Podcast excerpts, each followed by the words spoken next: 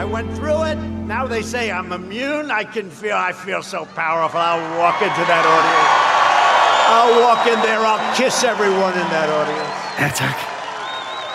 I'll kiss the guys and the beautiful women and um, everybody. I'll just give you a big fat kiss.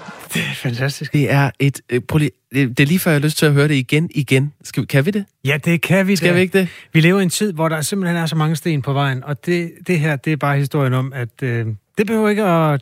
Du skal ikke lade dig slå ud. I went through it. Now they say I'm immune. I can feel, I feel so powerful. I'll walk into that audience. I'll walk in there. I'll kiss everyone in that audience. I'll kiss the guys and the beautiful women and um, Det er som at høre Louis. Armstrong Just eller give sådan you a det er det. Det det. kiss. The guys and the beautiful women. Tom Det, Waits har lidt af den der også. det har han også. Alle skal bare have et big fat kiss. Han er tilbage i topform, Donald Trump. Han er rask. Han er klarmeldt. Flere negative coronatests. Han har ikke haft det bedre i 20 år. Han er måske immun. Jeg vil sige, det er ikke første gang, han siger, at han har det fremragende, men de andre gange, han har sagt, at han havde det fremragende, der han lignet en, der ikke havde det super. Det, det her, det, det er manden. Definitivt. Han er, han er der.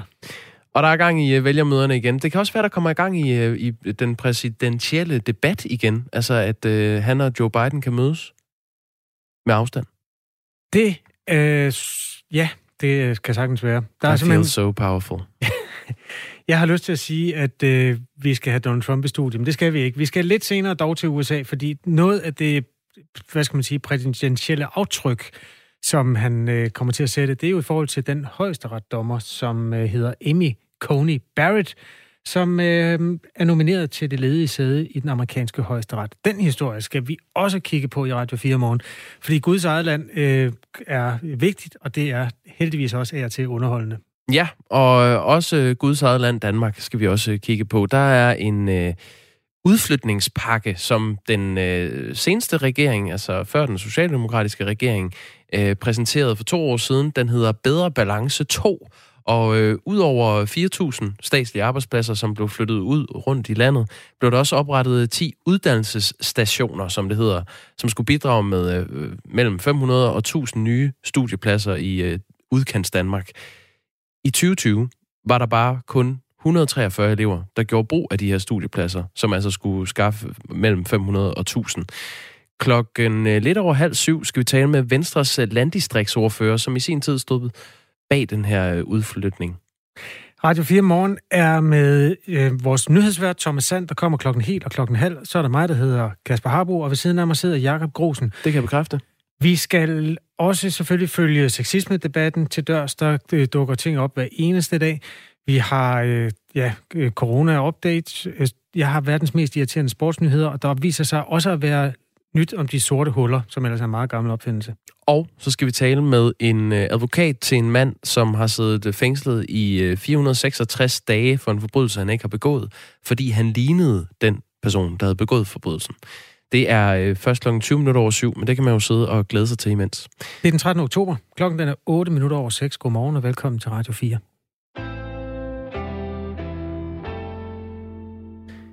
Men vi lægger ud med verdens største og dyreste ekspedition til Nordpolen nogensinde. Den er nemlig slut. Øh, mere end en milliard kroner har den kostet, den her tur. Og det er det tyske forskningsskib Polarstern, der har øh, tilbragt et år op på det aller nordligste af vores øh, klode. Godmorgen, Rasmus Tonbo. Øh, Godmorgen. Godmorgen. Havisforsker ved DMI, og den eneste danske forsker, der fik lov til at være med på den her tur, hvor du tilbragte øh, cirka to måneder, så, øh, så vidt jeg ved, fra december til februar i år på det her skib Polarstern. Hvad kan vi lære af at bruge en milliard kroner på at tage til Nordpolen? Ja, hele det overordnede formål med Mosaik, det var at, at, at prøve at forbedre og samle en hel masse data øh, fra et utilgængeligt område øh, for at forbedre øh, de mo- modeller, vi bruger til at, ligesom at, at beskrive vores klima og, øh, og også øh, til at øh, lave vejrudsigter og den slags ting. Så, så det, var, det var en øh, mission, øh, hvor vi tog derop og samlede en masse data, som vi skal bruge til at udvikle modeller. Og hvad, hvad er det for nogle data, I har samlet, og hvordan har I gjort det? Ja, altså, øh, min, min involvering, det, det, øh, det handlede om at øh, forbedre de metoder, som vi, vi bruger, når vi øh, kortlægger havis med satellit. Så øh, normalt så, så, så kortlægger øh, satellitterne, de kortlægger ting som øh, istykkelsen og isudbredelsen og istemperaturen. Øhm, og øh, det er nogle af de der øh, metoder, øh, som, som jeg var oppe og samle data øh, til at forbedre de der metoder. I alt bringer øh, forskerne, som har været med på den her øh, tur, mere end 150 terabyte data øh, med hjem. Det svarer til 150.000 gigabytes og over 1000 isprøver. Og det her skib, øh, Polarstern, som, øh, som forskerne boede på, som du også har boet på, er en isbryder, som øh, blev frosset fast til en isflage. Og ideen var så, at, at skibet skulle flyde med den her isflage i et år og flagen viste sig så at smelte hurtigere end, end forventet. Lederen af ekspeditionen, tyske Markus Rix, har efter Polarstern er kommet hjem udtalt, at forskerne på turen har været vidne til, hvordan ishavet er døende. Hvad mener han med det, Rasmus Tonbo? Ja, altså det, det jeg tror, han mener med det, med det er, at, øh, at øh, Arktis det er sådan et område, hvor der er nogle øh, selvforstærkende effekter, der er sådan nogle tilbagekoblingsmekanismer, der gør, at hvis man, man hæver temperaturen, øh, så, så, så smelter noget af isen. Og hvis man smelter noget af isen, så bliver mere af solens øh, varme øh, absorberet i havet, og så bliver vandet varmere, og så smelter man endnu mere is. Så det er sådan nogle øh, selvforstærkende effekter, der er i Arktis, og det betyder, at øh, hvis øh, den globale temperatur stiger med for eksempel 1 grad, så stiger temperaturen i Arktis med 2 eller 3 grader eller endnu mere i nogle områder. Så, så det er sådan nogle øh, effekter, der faktisk er, er i stand til at øh, accelerere den globale opvarmning.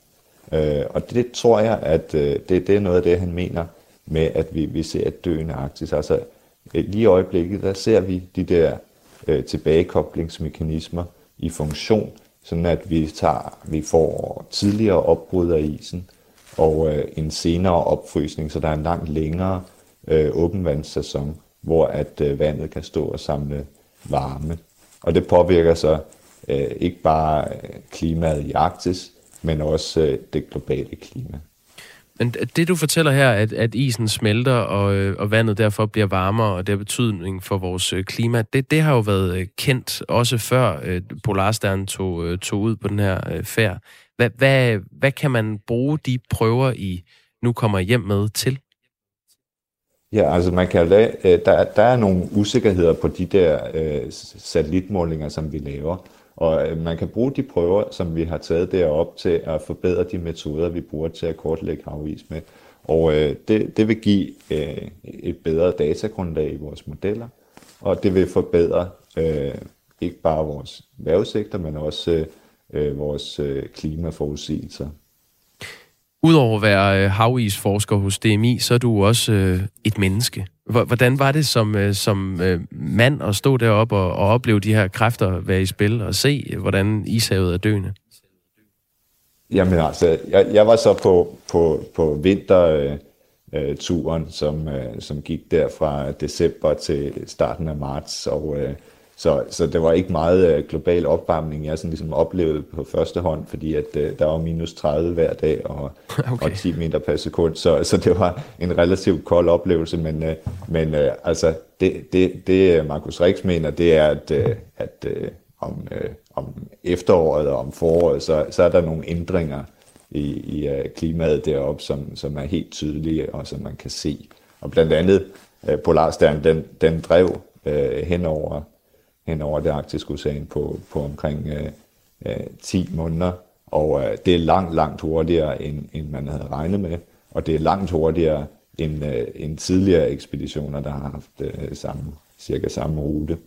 Øh, da Nansen han, øh, han øh, drev med, øh, med skibet frem hen over det arktiske ocean i øh, 1893, øh, så tog det tre år.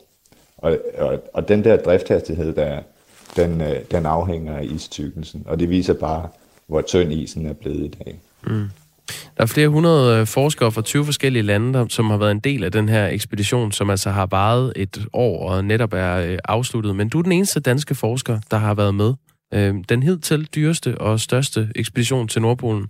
Og nu er du også med i Radio 4 morgen, Rasmus Sundbo. Tak for det. Jo, selv tak. Havisforsker hos øh, DMI. Klokken er kvart over seks, og du lytter til Radio 4 morgen.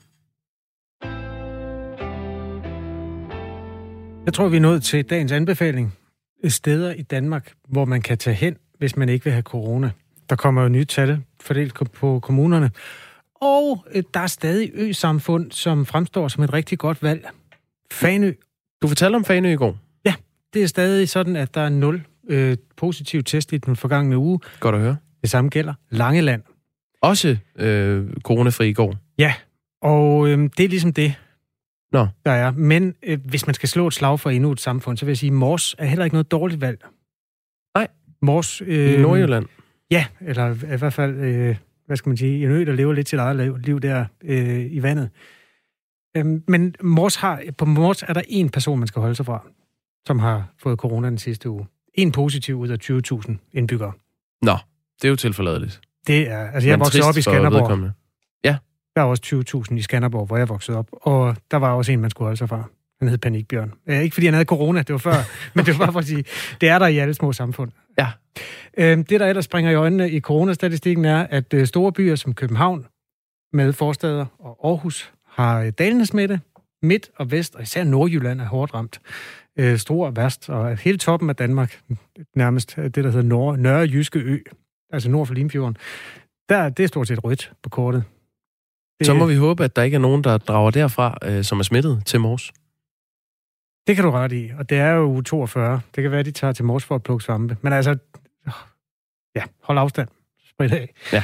Øhm, det gode det, nyhed er, at det er sådan et sted mellem 300 og 400, de ligger på positive. Det eksploderer ikke, det der antal positive test. Det tror jeg, der var mange, der, der frygtede lige den der overgang, hvor det steg. Så hed det 100, 200, 300, 400, 500, 600 i døgnet. Mm. Det har sådan stabiliseret sig lidt. Det er jo meget rart. Jamen, øh, er der mere i opdaten? Nej. Nej. Tak for det. Selv tak. Skal vi kigge mod øh, USA? Ja, nu er det på tide. Du får lige en skiller. Tak.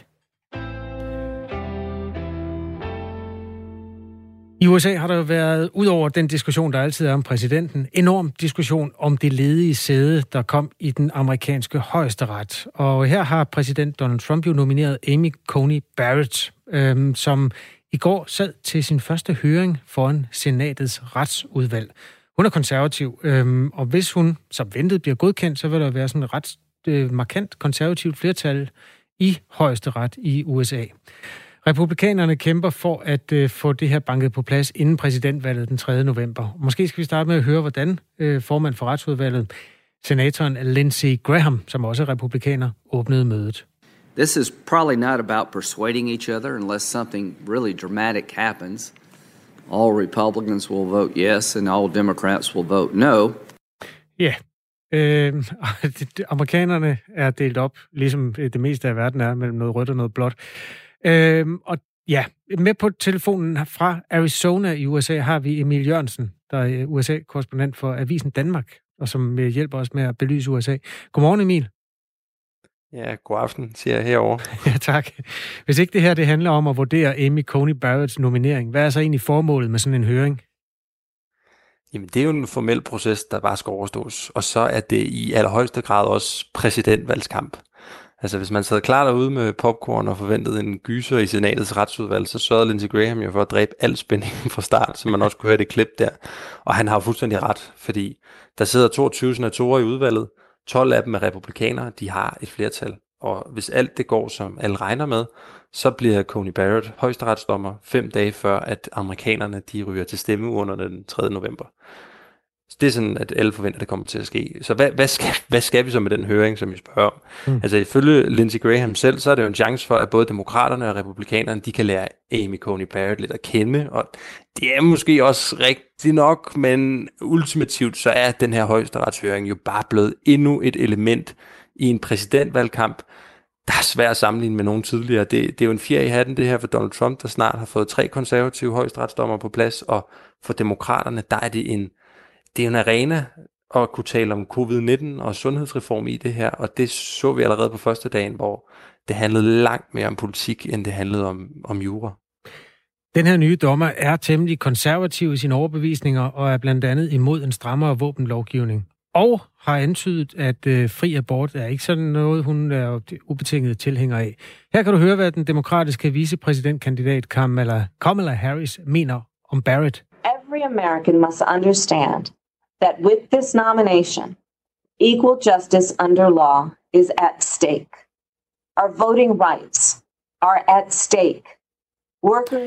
Ja, sådan helt efter bogen. Øh, demokraterne synes, at øh, alting er på spil. Herunder også lighed for loven og retten til at stemme og arbejderklassens rettigheder og så videre og så videre. Øhm, altså, bortset fra vicepræsident Kamala Harris, øh, det, det som hun lige sagde her, hvad, hvad brugte de 22 senatorer så deres taletid på? hvis man bare lige sappede over og ikke så nogle af de forklarende bokse, der skrev højesteretsshøring ned under, øh, ned under skærmen, så ville man tro, at det var en debat om sundhedsforsikring. The Affordable Care Act, som mange kender som Obamacare, den skal tages op i højesteretten allerede syv dage efter præsidentvalget. Her der skal de ni dommere så tage stilling til, om, om sundhedsforsikringen den strider med forfatningen. Og til mandagens høringsmøde, der spillede demokraterne bare på alle tangenterne for at overbevise amerikanerne om, at hvis Coney Barrett hun bliver højesteretsdommer, så er det bye-bye Obamacare.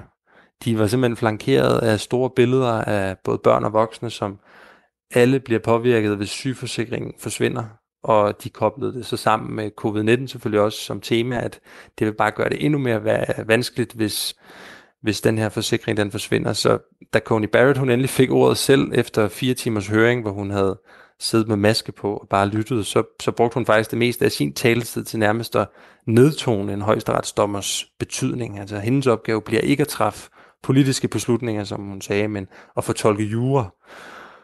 Problemet ja. er jo bare, at hun, hun sidder allerede i en ekstrem politisk situation, fordi hele processen er blevet hastet sådan igennem med republikanerne, og fordi Donald Trump jo allerede har sagt meget eksplicit, hvad han forventer, at en ny højesteretsdommer skal hjælpe ham med, så det bliver svært for hende at stemme om eksempelvis Obamacare, uden at folk de vil sætte spørgsmålstegn ved hendes troværdighed. Du lytter til Radio 4 morgen. Vi taler med Emil Jørgensen i anledning af, at øh, den øh, formentlig kommende højesteretsdommer Amy Coney Barrett har siddet og lyttet til senatorer i fire stive timer, og derefter ja, kommet med nogle af sine udtalelser her. Jeg tror, Emil, det kan være svært at forstå for en borger i det danske retssamfund og velfærdsstat her, at øh, det kan stride imod en forfatning, at alle har ret til at komme på sygehuset. Kan du forklare det?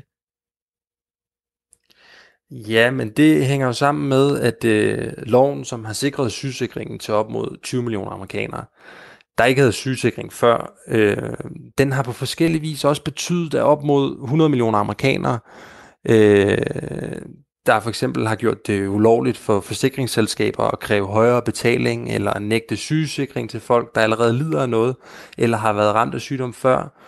Øh, her taler vi om alt fra sukkersyge til cancer. Det, det man i USA betegner som en pre-existing condition.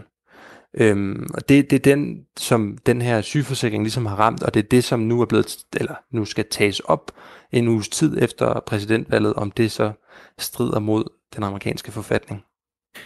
Emil Jørgensen, vi har siddet og lyttet øh, et klip med Donald Trump. Jeg får lyst til lige at finde det frem igen, fordi han er totalt i topform. Har du også hørt det der, hvor han taler om, at han har lyst til at kysse Gud og hver mand?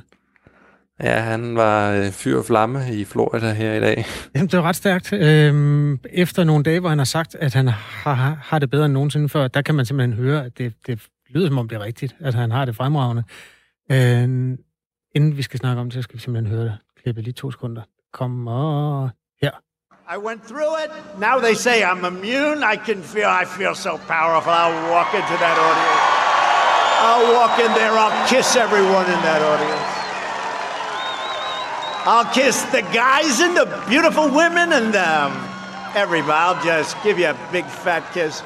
Hvad synes du om det, Emil Jørgensen?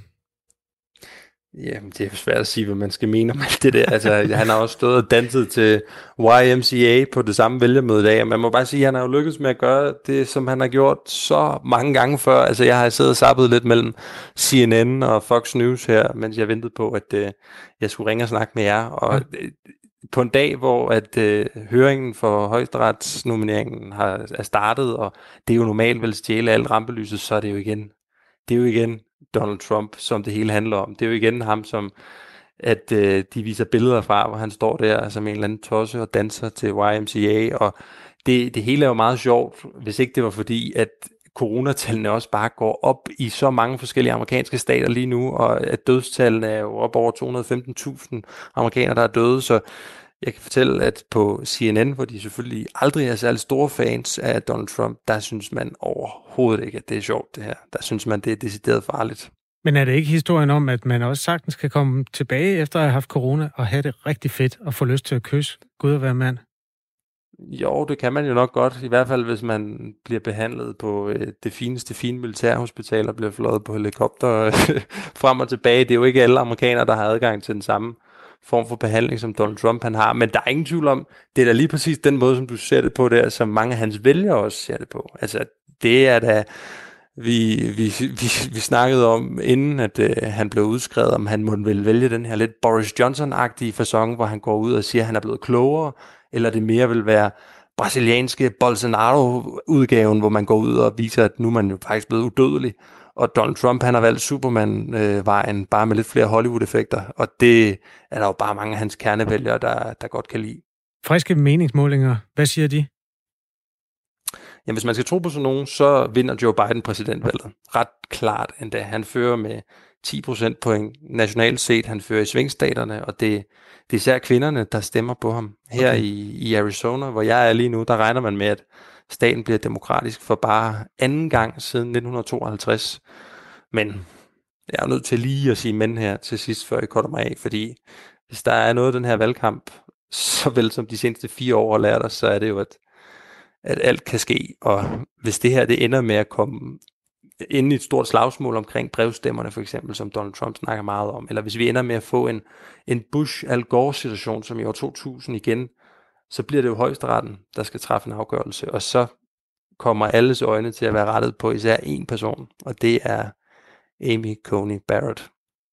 Emil Jørgensen, øh, vi lagde ud med at, øh, at tale med dig om øh, den her øh, høring foran senatet, som, øh, senatets retsudvalg, som Amy Coney øh, Barrett har, har siddet til. Og øhm, jeg har lyst til at spørge ind til det her, altså det her højeste retssystem, at der er ni dommere, og grunden til, at det er vigtigt, øh, det er jo fordi, at, at dommerne fortolker loven. Og der er enten øh, de konservative eller de demokratiske højesteretsdommere. Nu er der så et flertal på 6 mod 3 i konservativt forvør, og du sagde før, at, øh, at Trump har fået lov til at udnævne tre af dem ud af de ni. Altså, er der en diskussion om, hvorvidt det er et retfærdigt system, det her, at, øh, at man sidder øh, på livstid, når man bliver udnævnt som højesteretsdommer, Øhm, og det er først, når nogen dør, at den så siddende præsident på det givende tidspunkt får lov til at nominere en ny. Er det noget, man diskuterer, eller har man bare ligesom accepteret, at det er sådan, det er, og det fungerer fint? Det er noget, man diskuterer. Det fylder ikke så meget lige nu, fordi der er så meget andet, der ligesom stjæler opmærksomheden, men, men det er da helt klart øh, noget, som, som specielt nogle af de vælgere, som hælder til de demokratiske dommer, jeg snakker med, synes er dybt urimeligt. Ligesom at de også synes, at hele, altså hele valgmandskollegiet i USA, måden man afgør på, hvem der bliver præsident, som jo handler om at tælle til 270 valgmandskollegier, mere end det handler om at se på, hvem der har et flertal i hele befolkningen. Altså hvis vi så for fire år siden, så fik Hillary Clinton 3 millioner flere stemmer end Donald Trump, og alligevel så er han præsident nu. Og det er jo paradoxalt, at amerikanske præsidenter, de kommer og går, men højesteretten, den, den består, fordi som du siger, så når du bliver udvalgt til det embede, så er det på livstid. Og de folk, jeg snakker med om det her, det, det, det, det er sjovt, fordi der er mange, der har lidt svært ved sådan at sætte, der er jo ikke nogen almindelige amerikanere, der sidder og ser en højesterets øh, Øh, nomineringsdiskussion fire timer en mandag. Det, de har jo et liv modsat nogle af os journalister, der sidder og nørder sådan noget, men, øh, men, men de, de har alligevel en mening til det her, rigtig mange folk, fordi de forstår godt, at den her kamp om højesteretsdommeren, om højesteretten, det er jo i virkeligheden også kampen om, om deres fremtid, altså i en langt højere grad end præsidenten, der sidder de næste fire år måske. Så Ja, for at svare på dit spørgsmål, det er en diskussion, man har, men det er ikke, øh, det er ikke noget, der, altså, der er ikke noget, der tegner til, det er noget, der bliver lavet om på lige nu. Mm. Tak fordi du gad at se de fire timer for os, Emil Jørgensen. det var en fornøjelse. USA-korrespondent, der er midt i en tre måneder lang journalistisk øh, roadtrip gennem Amerika. Han har været i Texas, New Mexico, Arizona og skal snart til Colorado, Nebraska og Wisconsin. Og ja, præsident-tog-kampagnen der, den kører videre. Og Trump vil altså kysse øh, alle øh, the guys alle de smukke kvinder. Øh, en, han kan få lov til at kysse, det tror jeg er Marco, der skriver på sms'en, You just gotta love him, Trump. Godmorgen, hilsner fra Marco. Ja, godmorgen til dig, der har tændt for Radio 4. Nu er klokken halv syv.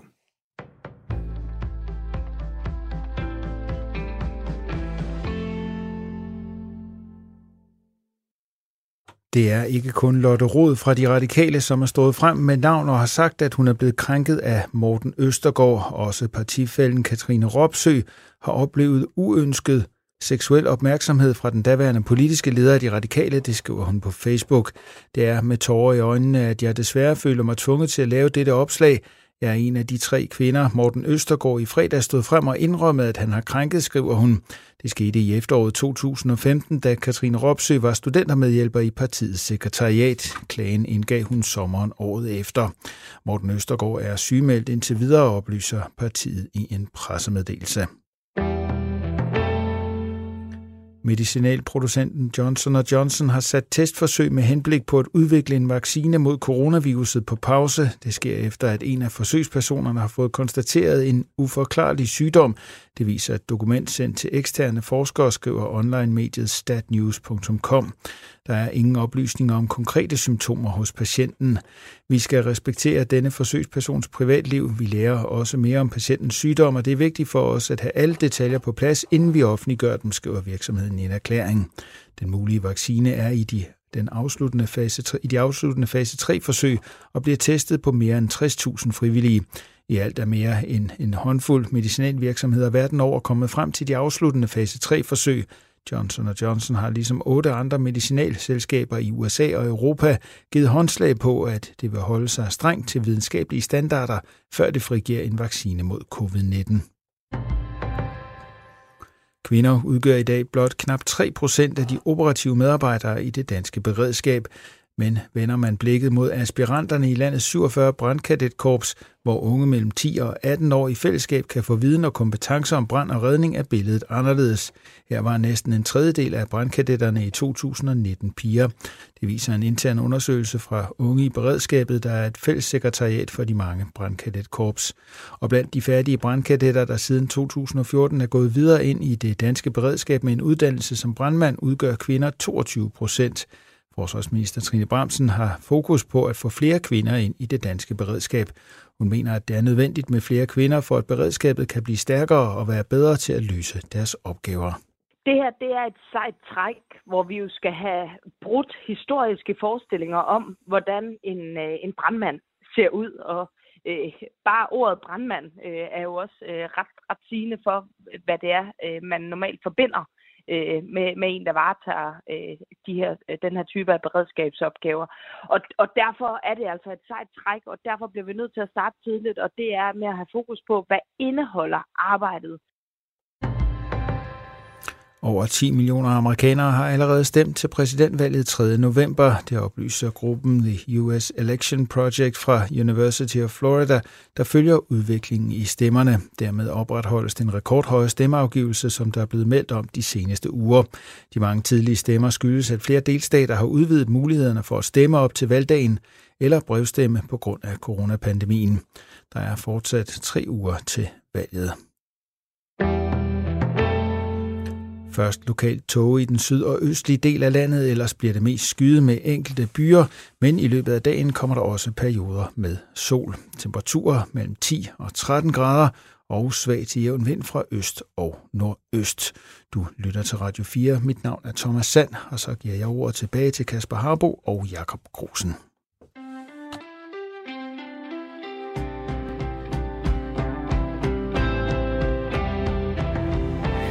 Godmorgen. 6.34 er klokken. Tak fordi at du bruger noget af den her tirsdag på at høre Radio 4 morgen. Øhm, ja, vi har jo simpelthen en opdatering på situationen inden for ja, sidste nyt, kan man sige, inden for sexisme-debatten. Vi har lige været en tur i USA for at øh, følge op på, hvad der sker der i relation til højesteret og alle de steder, hvor det forgrener sig ned i samfundet. Øh, senere på morgen, der skal vi, øh, vi skal en tur til Tyskland for at øh, se på de dilemmaer, man står i det tyske. Man vil gerne tage afstand fra Rusland, men man skal bruge nogle af de ressourcer, som Rusland har til energiområdet, blandt andet gas. Ja, og nu siger du Tyskland. Øh, jeg siger Østrig. Tyrol. Der er nemlig også nyt derfra. Det kan du bare komme med med det samme. Øhm, der kom en rapport om smittespredningen i øh, det tidlige efterår på øh, skisportstedet Ischgl i Østrig, øh, øh, og der er, bliver påpeget flere fejl, som er begået uden pres udefra. Altså det er jo sådan set, øh, vi vidste jo godt, det var de fløjter der på de der afterski-barer. Husker ja, og også nogle af de mennesker, der ikke troede i fløjten. Altså her på redaktionen havde vi også en kollega, der fik en, en, tur, en omgang corona med hjem, fordi der var jo en norsk bartender, som vist nok var patient 0,0 i det system der, ja, som fik smittet hele Nordeuropa. Vores kollega, han øh, pådrog sig sin virus ved at sidde i en bil hele vejen hjem fra Østrig med to smittede kammerater. Nå. Jeg tror faktisk, det var sådan, at de var fire i bilen, og der var kun øh, to af kammeraterne. Altså, de var tre, der blev smittet. Der var en, der var med i bilen uden at få det. Ja, jamen lige præcis. Nå, ja, okay. Godt. Men øh, det er en ekspertkommission, som peger på, at der er tale om øh, øh, fejlvurdering med alvorlige konsekvenser hos myndighederne. For eksempel så skulle myndighederne have lukket den der afterski bar hurtigere, da det blev kendt, at gæster blev syge, når de øh, var der. Og det samme gælder lukning af skilifte og svævebaner i området, hvor den lokale borgmester ifølge kommissionen handlede to dage for sent. Og det er de to dage, der faktisk gør, at nu har man politianmeldt borgmesteren for ikke at handle i, i tide. Og det er ellers ikke, øh, man ved ikke, hvilke konsekvenser den her rapport kommer til at få, ud over det. Man kan i hvert fald sige, at der er en vis diskrepans mellem det, der skete i de dage, efter at man lærte coronaen at kende, og så det, der sker nu i natlivet alle steder i Europa. Nogle steder har man jo simpelthen lukket for værtshuse i bred forstand. Andre steder, for eksempel i Danmark, der hedder det mundbind, lige så snart du er oppe og stå på to ben. Så ja, ja der, der er godt nyt. Og fløjterne, de er vist nok lagt i skuffen. Selv i Ischgl. Præcis. Ret omhu er det ikke, men øh, nu er det sket. Lad os øh, vende øh, snuden mod det, der hedder bedre balance. For to år siden satte den seneste regering, før den socialdemokratiske regering, 160 millioner kroner af over fire år til at oprette 10 uddannelsessteder i udkants Danmark som en del af den her store udflytningspakke, der hed Bedre Balance 2. Nu byder vi øh, velkommen til Peter Jul Jensen, som er landdistriktsordfører fra Venstre. Godmorgen. Pænt godmorgen. Godmorgen. Pænt godmorgen. Det var øh, din regering... Godmorgen, og... jeg er med her, ja. Ja, men det er godt. Øh, det var din regering og minister, ja. der for, øh, for to år siden fik ideen til at udflytte de her uddannelser til mindre byer, og målet var, at øh, 10 uddannelsessteder skulle bidrage til mellem 500 og 1000 nye studiepladser. I år har der været 143 elever på uddannelserne i alt, og fire ud af de 10 uddannelser er allerede lukket ned igen. Så det har ikke helt været den succes, man havde håbet på. Og der er blevet brugt 160 millioner kroner på det. Øh, når det nu ikke fungerer alle steder, var det så en fejl, I fik lavet den der øh, løsning? Nej, det var på ingen måde en fejl. Øh, det vi kunne se, det var, at øh, uddannelserne igennem en årrække var blevet øh, centraliseret utrolig meget omkring øh, de fire største byer i Danmark. Øh, det er faktisk således, at i dag der er 75 procent af alle uddannelser, de er centreret omkring de fire største byer. Og når man øh, så har en udfordring med at tiltrække kvalificeret arbejdskraft ud i landdistrikterne, og der er nogle unge mennesker, som måske ikke er så mobile, så var det altså en rigtig god idé at sikre, at der var adgang til en, en, øh, en type uddannelser ude i vores landdistrikter. Og de uddannelser, som vi lagde ud, øh, de 10 uddannelsesstationer, det var jo noget øh, øh, udvalgte, og det skulle handle om, at man skulle understøtte nogle lokale ting, som der var derude. Jeg er Bornholmer, og vi fik også en uddannelsesstation til Bornholm, øh, og vi fik øh, noget, der hed innovation og entreprenørskib, og det har faktisk rodfæstet sig på Bornholm i en sådan grad, så vi kan se, at 75 procent af vores folkeskoler øh, på Bornholm og vores grundskoler i øvrigt, at de har innovation øh, på, på skemaet. Øh, landsgennemsnittet er vel 50. Vi kan se, at i første halvår her i 2020, der er der faktisk blevet åbnet 140 virksomheder hjemmehørende på, øh, på Bornholm, også her under corona. Så det med, med at man lægger nogle uddannelser ud øh, lokalt, er også med til at understøtte noget. Men der er ingen tvivl om, at det er selvfølgelig nogle lærepenge, der skal betales i starten her. Men jeg synes, at vi alle sammen må sætte hælen i, når vi kan se, at der sker en voldsom centralisering, også af vores uddannelsestilbud rundt omkring i landet. Øh, der må vi sætte hælen i og sikre, at vi har vækst og balance i hele landet. Så ja. det kan godt være, at det lyder smådyrt, men det virker altså også. Mm, det, ja, det virker nogle steder. Altså, når du, øh, nu, nu siger du, der er kommet en masse nye øh, virksomheder på Bornholm. Det, det kan vel ikke en til en være, fordi I har lavet øh, uddannelsesstation på, øh, i Rønne? Nej, det er der selvfølgelig ikke analyseret nærmere på. Jeg siger bare, at øh, når man har lagt en uddannelse i, i innovation og entreprenørship, så kan vi se, at det smitter af hele vejen igennem det bornholmske samfund. Lige ned på den enkelte folkeskole, som begynder at sætte det på skoleskemaet. Det får et meget fokus ikke, og det har altså resulteret i 140 virksomheder. Om det en til en skyldes, at vi har haft den her uddannelse, det ved jeg selvfølgelig ikke. Men det er i hvert fald med til at sætte nogle ting i gang. Det er med til at få nogle folk ud i vores landdistrikter, som har noget viden og som har noget know der kan være med til at understøtte en, en udvikling. Mm. Vi kommer til at mangle skolelærer, pædagoger, socialrådgiver, sygeplejersker rigtig mange steder i landet. Og derfor er de her uddannelser, det er altså godt at rykke nogle af dem ud, fordi det er meget svært at trænge unge mennesker fra de store byer og så ud i landdistrikterne. Det er jo et nobelt formål, kan man sige, og øh, ambitionen var så at skabe 500-1000 nye øh, studiepladser i udkants Danmark. Men faktum er bare, at øh, tallene fra danske professionshøjskoler viser, at fire af de her øh, 10 uddannelsesstationer øh, har været nødt til at lukke helt, fordi der ikke har været elever nok. Og så er der så kun startet 143 øh, elever på de her stationer i år. Ja. Synes du, jeg spørger bare lige igen, synes du, at, at de 160 millioner kroner er, er brugt lige som de skulle? Jamen, jamen altså, det er jo selvfølgelig nogle halvdyre lærepenge, ikke? men altså, vi kan jo heller ikke sidde med hænderne i skydet og så se på, at Danmark det knækker over uddannelsesmæssigt også. Vi har fundet de der 160 millioner kroner i en fireårig periode, og det skal der selvfølgelig evalueres på, og så skal vi jo tage de bedste af de ting her, og så se, om vi kan gøre en god ordning endnu bedre. En god ordning endnu bedre. Men det er jo faktisk epokegørende, at man lige begyndte tilbage i, i, øh, i 2018 at sende uddannelser den anden vej, efter en periode, hvor uddannelserne var rykket fra landdistrikterne og ind i byerne, så er jeg jo rigtig glad for, at mit parti tog at tage et opgør med den centralisering og prøve på at vende udviklingen. Så kan det godt være, at bolden ikke er ramt helt rent i første omgang, og der er blevet lavet nogle fodfejl. Det må vi så evaluere på og få rettet, og få rettet op. Men svaret på det her, det er altså ikke at så sige, okay, så må markedet tage over, og så kan vi nøjes med at øh, have uddannelser i de fire største byer. For så forestår vores landdistrikter i en utrolig vanskelig position, for det med at hive unge mennesker tilbage igen, når de første flytter til de store byer, det er meget, meget svært. Plus, at der er også nogle unge mennesker, som ikke vil flytte. De skal altså også have en uddannelse, fordi alle i Danmark skulle jo gerne kvalificere sig ved en uddannelse, og når man betaler skat, jamen, så bør man da også have et uddannelsestilbud relativt tæt på. Men, men spørgsmålet er, om, øh, om det her det var den eneste måde at, at gøre det på. Altså igen, ambitionen øh, omkring det lyder jo øh, øh, god. Men når næsten halvdelen af dem har været nødt til at lukke de her uddannelsesinstitutioner, fordi der ikke var elever nok, der kun er startet 143 elever i år, der skulle være skabt mellem 500.000 nye studiepladser, og derudover kan man så lægge, at, at de elever, der startede sidste år, der er 33 procent af dem, altså hver tredje, faldet fra igen. Det, det er et relativt højt frafald sammenlignet med, Jamen, med andre uddannelser. Øh Jamen altså, øh, det kan vi jo diskutere lang tid frem og tilbage, ikke? Og det har jo ikke været, det har jo ikke været godt nok, ikke?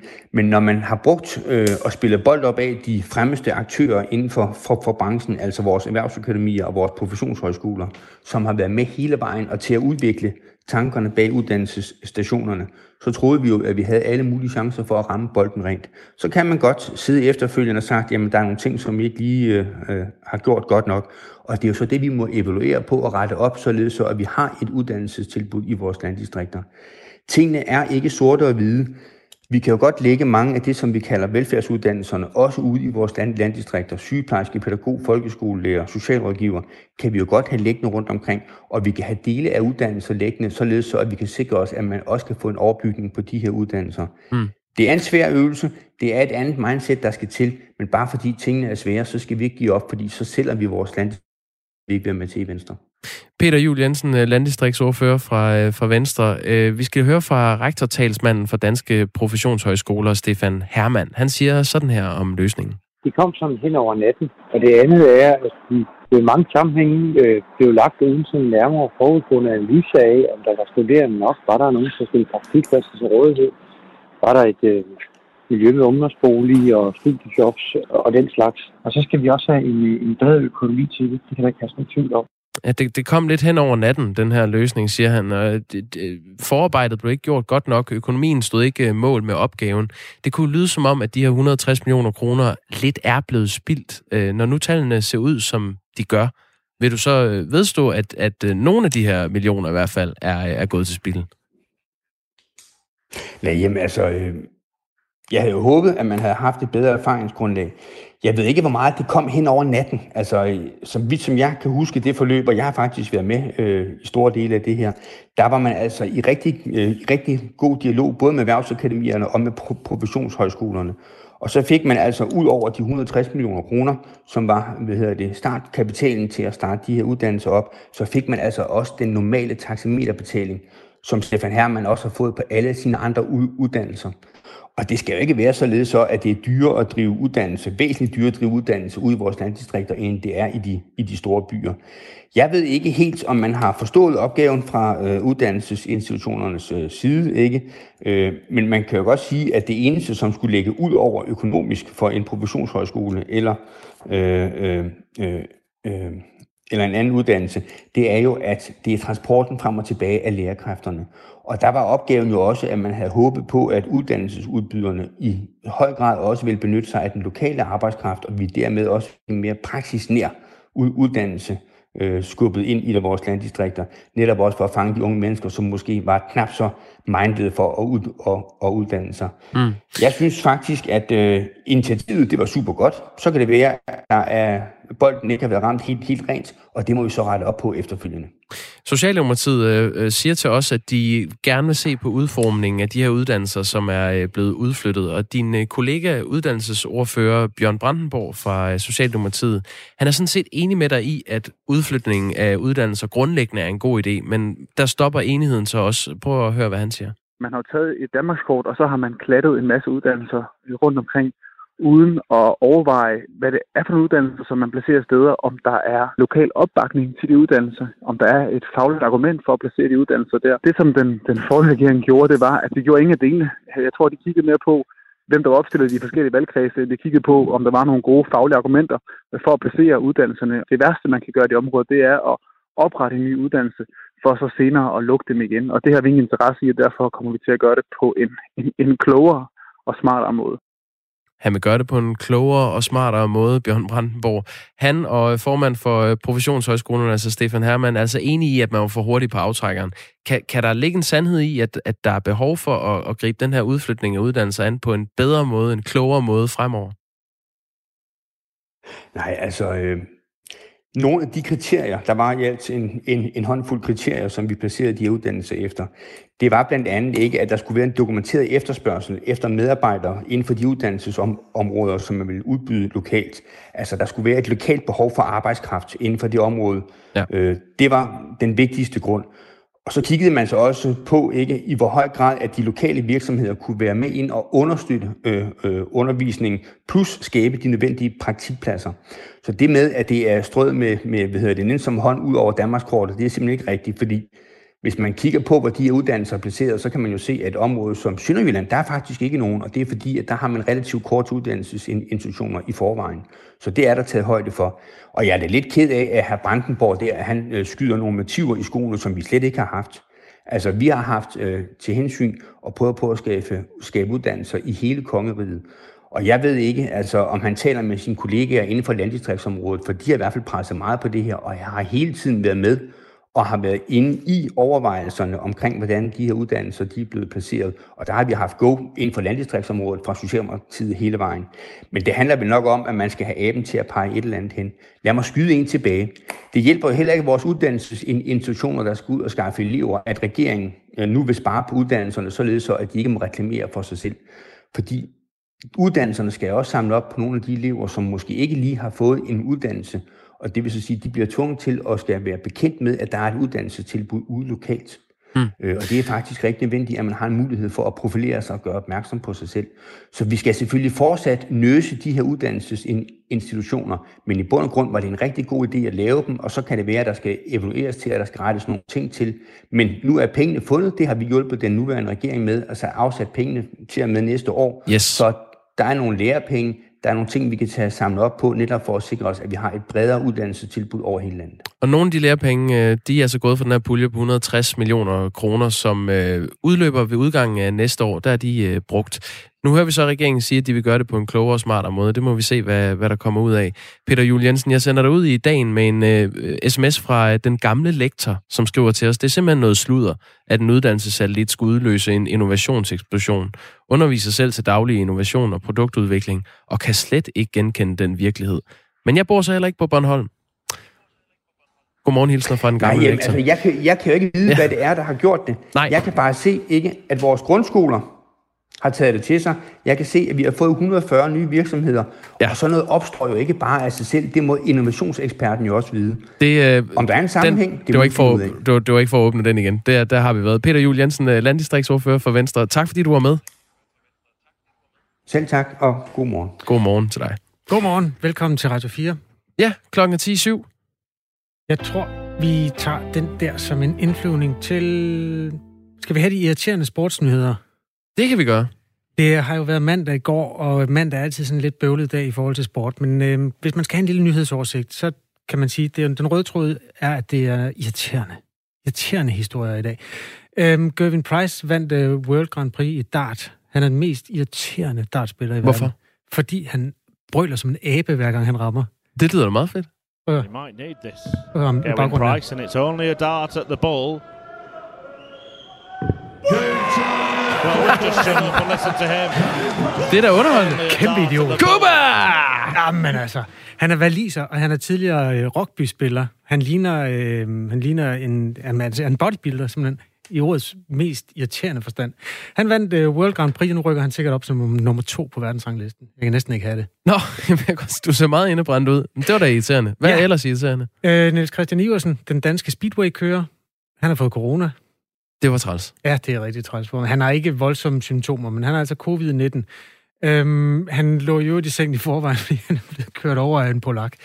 Så i det hele taget har øh, det været en irriterende uge for den danske speedway-kører. Niels Christian Iversen. Det er ikke sjovt. Det er, Ej, det er da forfærdeligt. det er irriterende. Øh, Mesut Özil, den øh, tyske fodboldspiller med tyrkisk Tysk-tyrkisk, ja. Ja, han øh, er irriterende at have ansat, synes de i Arsenal. Det har han været igennem en længere periode. Men hvad så? Jamen, øh, det fordi dengang kontrakten blev skrevet, der var der en irriterende passus, der hed, at øh, han engang imellem skulle have en såkaldt loyalitetsbonus, foruden den der forrygende løn, han får. Ja. Han får 3 millioner kroner om ugen, og så en gang imellem, så skal han lige have 60 millioner ekstra, og de faldt så her i september. Hvor mange kampe har han spillet? Det er jo eddermame ikke mange. Jamen, det er ingen. Han går simpelthen bare og hygger. Og Det er, det er virkelig irriterende. Det, det er den øh, irriterende sportsnyhed, der har pisset mig mest af, Ja. du har fortalt om. Jamen, flere? øh, nej, det var Nå, dagens irriterende sportsnyheder. Ja, okay, tak for det. Velbekomme. Klokken er to minutter over 10 minutter i... Øh, den er 8 minutter i syv. Det er det, det giver. Nu skal vi vende os mod et andet sted i nyhedsbranchen, som også øh, har, hvad skal man sige, noget kant. Det handler selvfølgelig om sexisme-debatten. Der er simpelthen så mange mennesker, der efterhånden har skrevet under på, at øh, der er, hersker en sexistisk og krænkende kultur, og det skal der laves om på. Og nu melder 85 ledere fra uddannelsesinstitutioner og regioner sig på banen. En af dem er Stefan Hermann, som er daglig rektor på Københavns Professionshøjskole. Godmorgen. Godmorgen. Vi hørte også din øh, stemme i øvrigt i tidligere indslag i den her morgen. Nu skal det altså handle om sexisme-debatten. Du og 64, nej, 84 andre ledere har skrevet under på et brev, der er blevet udgivet af politikken, hvor I siger, der skal sættes en stopper for sexismen. Hvor hersker den i uh, uddannelsessystemet? Jamen, det, det tror jeg sådan egentlig kan være lidt svært at, give sådan et enkelt tal for. Øh, Men der er ingen tvivl om, at vi i hvert fald dele af de videregående uddannelser også har øh, erfaringer med, at der hersker en, en skidt kultur, når det handler om, om sexisme. Jeg tror ikke, man kan sige, at det er sådan, at det er helt vildt udbredt. Men det er der, og det skal tages alvorligt, når det stikker sit ansigt frem. Jamen, hvad, nu ved jeg ikke, hvor længe har du været øh, i uddannelsessystemet? Øh, altså, jeg har været rektor i 12 år. Okay, fordi det, tit så er der også nogle tidslommer i det her, at det, der måske var sådan lidt kom i få for 10-12 år siden, det tror jeg, Morten Østergaard han kan skrive under på, det er ikke overhovedet øh, salonfæhig i dag. Um, har du set nogle ting, som man har skulle øh, rydde op i, i, de, i den periode, du har været rektor? Øh, I den periode, jeg har været rektor, der har vi haft øh, meget, meget, meget få øh, personalsager. Øh, det er heller ikke fordi, at det er et omfattende sådan issue, når vi kigger på vores arbejdspladsvurderinger.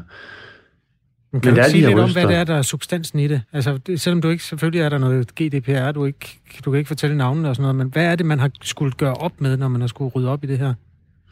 Jamen, så der er jo sådan en, altså, det er jo sådan en vifte af ting, ikke? Fra den ene yderlighed er sådan decideret øh, seksuel chikane, overgreb, over til en anden yderlighed, der er øh, oplevelse af sådan lidt trælse kommentarer, eller at man er blevet glemt i et, blevet overset. Mm. Det er sådan det spektrum, vi arbejder i. Og, øhm, og på min institution, der var 23 øh, mennesker, som havde skrevet under på det øh, opråb, som var i politikken i øh, fredags. Og, øh, og der går man så, sætter man sig selvfølgelig til at tale med de mennesker og finde ud af, hvad omhandler det, som de har været udsat for. Og det er også i sådan et bredt spektrum. Altså, der, decideret overgreb har jo været forbudt i mange år, og det, det har nok ikke kunnet passere nogen steder, men når man snakker om de der sådan små sexistiske lumre kommentarer, har du så i din tid været opmærksom på, at der er nogle steder, hvor tingene har flyttet sig, og det man sagde før, det siger man ikke mere? Øhm, ja, det, det synes jeg egentlig selv. Altså nu er jeg jo rektor på en institution med 2.000 medarbejdere og 20.000 studerende, så det er jo ikke sådan, det er jo sådan i alle kroge rektors øre og øjne er. Men jeg synes egentlig, at debatten har flyttet sig en del. Øh, øh, det, det synes jeg, den har. Og, øh, og der er selvfølgelig også mange synspunkter på, hvad, hvad er egentlig... Øh, altså, hvad kan egentlig tolereres? Hvad er egentlig sjovt? Det tror jeg også er meget forskelligt. Og vores øh, åbne brev er i hvert fald ikke for min øh, side sådan et, et forsøg på at fremme øh, en, en ufri, ufri en, en, hvad skal man sige, ulevende øh, kultur blandt vores medarbejdere. Jeg synes egentlig, men vi synes, det er vigtigt, at medarbejderne ved, hvor vi står, når det handler om, at folk bliver behandlet på en skidt måde. Mm. Men det er bare enormt svært at komme hvem skal man sige, til livs med, med en ensartet behandling, fordi jeg tror, mange kan huske den der med, at der var en person af anden etnisk herkomst, som synes, at det, det med den danske sang af en ung, blond pige, det var øh, over øh, hans eller hendes grænser. I den, I den sammenhæng, så kan man sige, at det at blive krænket, det er jo meget subjektivt. Hvordan gør man op med det ovenfra? Kan man lave regler om det? Øh, altså, der er jo regler af et vist omfang i forvejen i, altså, i, i arbejdsmiljølovgivningen om den psykiske arbejdsmiljø også. Og det er, faktisk ret vidtgående, hvad, hvad arbejdstilsynet skriver om, hvordan man skal forstå øh, krænkelser. Men jeg mener egentlig, altså som leder, der skal, skal man jo øh, udtalelser og rygte sit, øh, altså sit værv, ikke, ikke kun når man kender tingene med kirurgisk præcision, øh, og hvor det kan stå et regneark, men også nødt til at forholde sig til en kultur. Og det er sådan det, vi, øh, vi gør nu. Og jeg synes, der er en dobbeltmarkering i det. På den ene side set en markering af, at, at folk skal, altså skal, skal skulle behandles ordentligt. øh, og på den anden side, ikke et, øh, et fra min side i hvert fald tilløb til, at nu skal alt øh, lægges i skemaer og former og i, i angiveri. Det er første gang blandt uh, underskriftsindsamlingerne, at hovedparten af underskriverne og initiativtagerne til indsamlingen har været mænd. Og mænd sidder jo traditionelt øh, i større tal øverst i ledelsespyramiden. Øhm, føler du et særligt ansvar som mand? Nej, jeg føler primært et særligt ansvar som, øh, som, øh, som leder for en uddannelsesinstitution. Øh, og, øh, og det er derfor, jeg ytrer mig. Det sagde Stefan Hermann. Tak fordi du var med. Selv tak. Rektor på Københavns Professionshøjskole, og altså en blandt 85 ledere fra universiteter og andre uddannelsesinstitutioner, som har skrevet under på det her brev. Øhm, og flertallet, som sagt, mænd, det var 58 mænd og 27 kvinder, hvis man sidder og spørger sig selv om, hvordan de må have sammensat de 85. Kampen mod sexisme er i, øh, i fuld gang. Øhm, kampen mod homofobi er også stadig i gang, og den, øh, der er skrevet et nyt kapitel i bogen om kampen mod homofobi i dansk fodbold i går. Det er en øh, sportsnyhed, der er irriterende på en anden måde, end øh, dem, du lige fik øh, fortalt om før. Skal vi tage den? Ja, er det ham Lyngby-spilleren? André Riel, ja. Han er blevet tildelt tre øh, ekstra spilledags karantæne for homofobiske tilråb. I øh, sidste weekend, der spillede Lyngby mod Sønderjyske, og øh, der skulle André Riel have råbt, rejs dig op, din fucking homo, til gæsternes øh, Stefan Gardenman, efter øh, en takling eller et eller andet, hvor han lå og, og ømmede sig. Det erkender André Riel, han har sagt, og derfor accepterede han, at han havde fået et rødt kort af dommeren Jakob Kelet. Det røde kort raus, det gider vi ikke høre på. Der, hvor de er uenige, det er, at øh, dommeren så efterfølgende har øh, indmeldt til fodboldens disciplinær øh, instans, at han på vej ud af banen så igen siger, jeg er ligeglad, han er en fucking homo. Og det mener Andriel ikke, han har sagt. I øvrigt en af hans egne holdkammerater siger også, det hørte han ikke. Han hørte kun, at Andriel sagde, jeg er ligeglad. Men han får tre dages pause. Oven i de to, som et rødt kort giver. Det er fem dage, og det er faktisk ret, øh, det er en ret hård straf i fodbold. André Riel. Det er ellers et pænt navn, han har. Nå, det kan du godt lide. Ja, der, der er også en violinist, der hedder André Rieu. Øh, Ja, det er der også en, der hedder, ja. ja. Jamen, øh, jo, det er rigtigt, det er også et pænt navn. Men altså fem, fem spilledags karantæne for at øh, to gange øh, inden for samme situation og have ytret sig øh, homofobisk. Så det skal også være slut. Godt. Jamen, øh, den er plantet i bevidstheden hos dem, der spiller fodbold. Lige nu der giver vi ordet til ham, der laver nyheder. Det er Thomas Sand, og klokken er syv.